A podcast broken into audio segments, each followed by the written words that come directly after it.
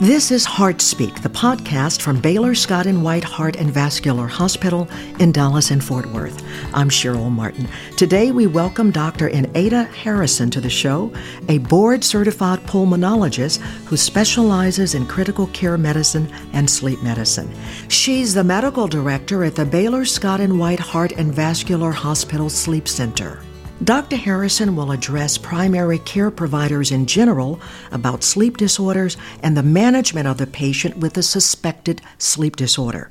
In this segment, she will also review the correlation sleep disorders have with heart health. But before we get into some of the specifics related to identification, treatment, and management of sleep disorders, tell us, Dr. Harrison, why is it important to identify sleep disorders early?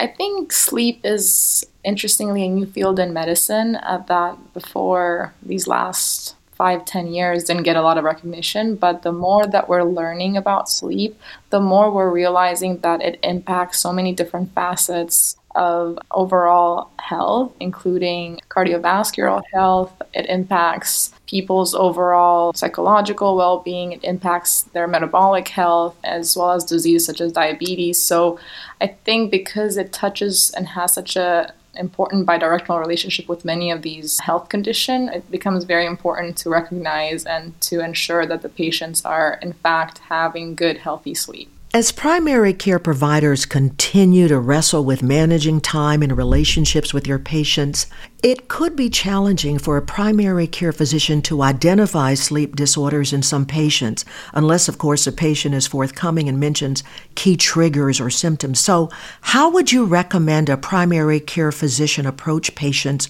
or coach their medical assistant or office team to assist in identifying a patient with a potential sleep disorder? Two aspects that I think would be helpful in answering this question would be to pay, first of all, key attention to people's overall BMI. And in anyone that has an elevated BMI, to consider asking specific questions for example, assessing fatigue, if there's tiredness, excessive daytime sleepiness, if patient or their partners endorse them having loud snoring, having gasping for air at night, or things like waking up with an early morning headache or dry mouth. That being said, it's important to realize that there are gender differences.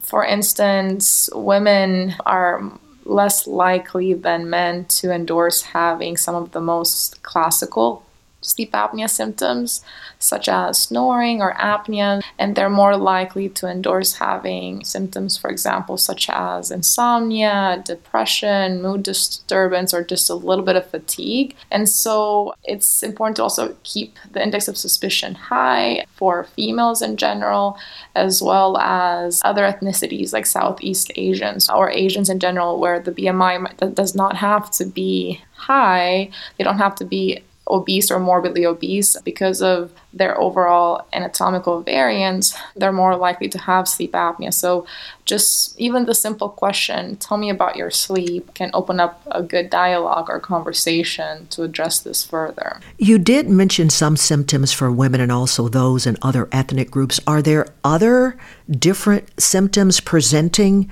in women and men as well as other ethnicities it's not that the symptoms are different. I think one key symptom that, you know, might be similar among, for example, men, females, and people of other ethnicities would include sometimes having fatigue, kind of interrupted sleep during the course of the night, so sleep fragmentation. Things that, for example, might be more common in guys would be things like loud snoring or apneas.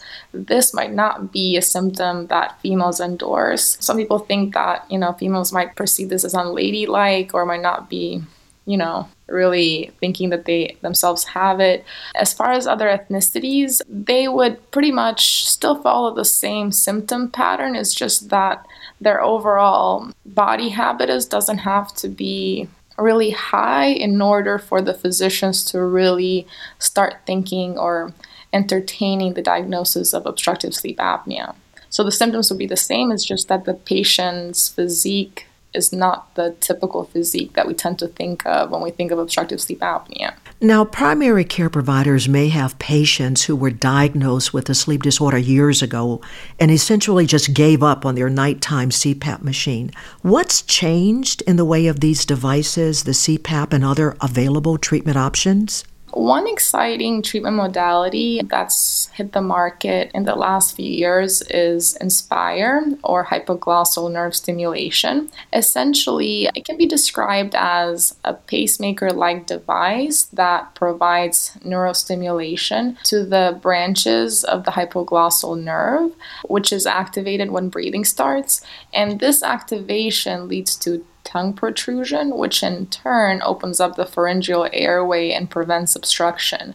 So, for patients who have moderate to severe sleep apnea who are intolerant or just couldn't make CPAP work, this is an exciting new modality that can be considered. One aspect that at times can, you know, be prohibitive is BMI. So the best candidates are those with a BMI of 32. That being said, sometimes when I see patients in my clinic who might be above that BMI threshold. Like, I don't discourage them. Sometimes this might even be the stimulus they need to lose those extra pounds. Just knowing that this might open the doors for other therapeutic interventions. So, from a primary care perspective, if you have a patient who has been unable to tolerate CPAP, I would consider this as a potential patient to refer for Inspire therapy evaluation. Any other treatment options for these patients? Sometimes, if they're not inspired, they don't want to pursue Inspire, there are other surgical treatments done by ENT. One of them is U triple P, which is a process of widening the airway by removing part of the soft palate, uvula, and tonsil. Sometimes procedure done by dentists is actually a placement of oral mandibular devices, which are able to reshift the upper and lower jaws with the purpose of enlarging the airways. So even though by and large CPAP is used a lot for the treatment of sleep apnea is not the only one. And for certain patients with sleep apnea who have a positional component, meaning that when they sleep supine, they have sleep apnea, but when they're sleeping in any other positions, they don't. Sometimes positional sleep devices can also be utilized to treat them of their disease burden. So let's say that a primary care physician or advanced practice provider has identified the probability for sleep disorder in one of their patients. What are the next steps? So, once the primary care doctor has determined that the patient has features concerning for sleep apnea, the next step would be to determine whether to order an in lab or a home sleep study. For most patients, especially relatively healthy adults, doing a home sleep study, especially if they have a moderate to severe chance of having sleep apnea, would be sufficient. Conditions that create more of an incentive to order an in lab would be things like you know, moderate to severe lung disease, a patient being on home oxygen, patient having heart failure, class 3 or 4 heart failure. If patients have neurological conditions like seizure or stroke, which can increase their likelihood of having kind of more complex apneas like central sleep apneas, and patients who have a really high BMI, very morbidly obese. Those would be factors that would sway one to go more for in lab instead of home sleep studies.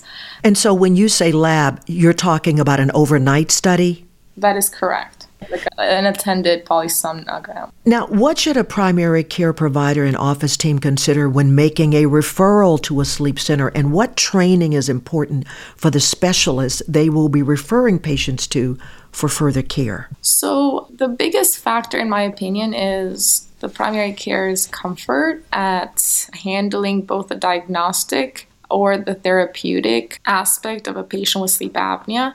So, if a primary care doctor, for example, has ordered the diagnostic test and they find out that the patient has sleep apnea, then that sometimes would be a place that would open up a referral to a sleep doctor. There are sometimes certain insurances that may necessitate the patient to be seen by a sleep professional before the patient gets, for example, one of these therapeutic interventions that we talked about. Sometimes once the patient gets started on these and they're stable, we may refer them back to the primary care doctor if they feel comfortable managing it. But if they don't, we're happy to continue seeing the patient and managing their disease. And if the primary care doctor does not want to, I guess, worry about sorting through which test to order for that patient, but they feel that they have some sort of sleep disorder, they can also elect to refer the patient at that particular point. So there is no right and wrong answer. The biggest thing is to just ensure that each patient is getting the diagnostic study and getting started on therapy as soon as possible.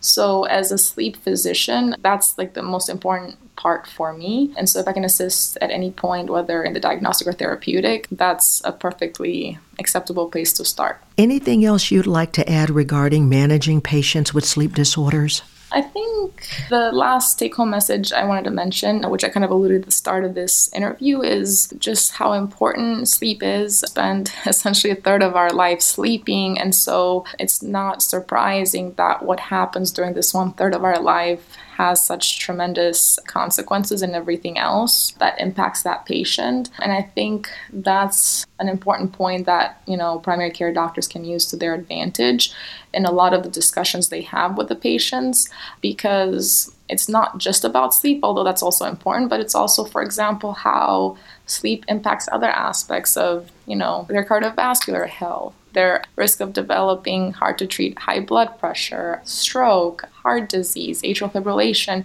So it's very important to keep all of those aspects in mind when you're thinking about how you screen these patients, which tests you order, and the treatment that come as a result of it. Dr. Harrison, thanks so much for being with us. Some great information. Thank you.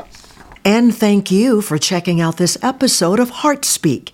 Providers, if you're in need of assistance for a patient with a sleep disorder, please call 469 702 0725 directly. That's 469 702 0725 to speak with someone at the Sleep Center on the Dallas campus who will be able to assist you and your patients. The public can find a specialist at Baylor Scott and White Heart and Vascular Hospital in Dallas or Fort Worth by calling 844 279 3627. That's 844 279 3627. If you found this podcast helpful, please share it on your social channels and be sure to check out the entire podcast library for more topics of interest to you. Thanks so much, and we'll talk again next time.